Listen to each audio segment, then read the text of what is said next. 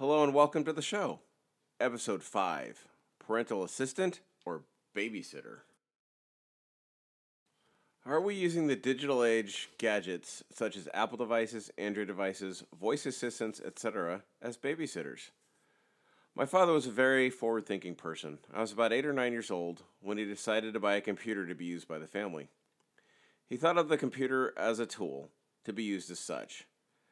I used the computer to play video games, and as I got older, used it to write papers and eventually using it for what I consider the beginnings of the internet, so to speak. There were other people I knew that had computers. As a teenager, there were things called BBSs or bulletin board systems, controlled by sysops or system operators, your network administrators of today. This was a pseudo intranet, so to speak.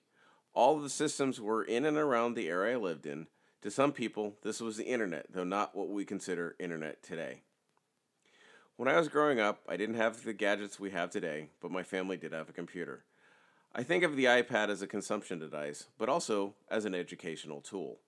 My daughter uses hers to sketch on, my son uses it for drilling on math problems. They all use it for a consumption device. When we travel with the kids, it can be challenging. I firmly believe that because of the gadgets my kids have, they must be constantly entertained.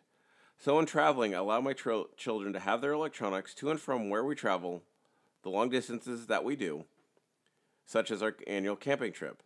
I let them know that they can have their iPads when we are traveling to the campsite, usually in Oregon, and then again back to Northern California. When we're at the location for camping, their electronics are mine for the entire time. We are camping, no exceptions. When we were camping, they were riding their bikes, reading, or some other activity.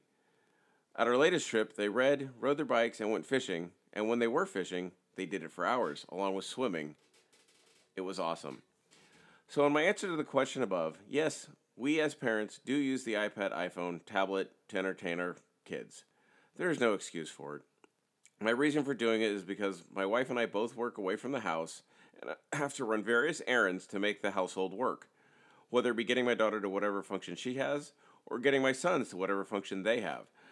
So it is a bit frustrating to come up with ideas and the time to spend with my kids, along with all that today's parents have to do.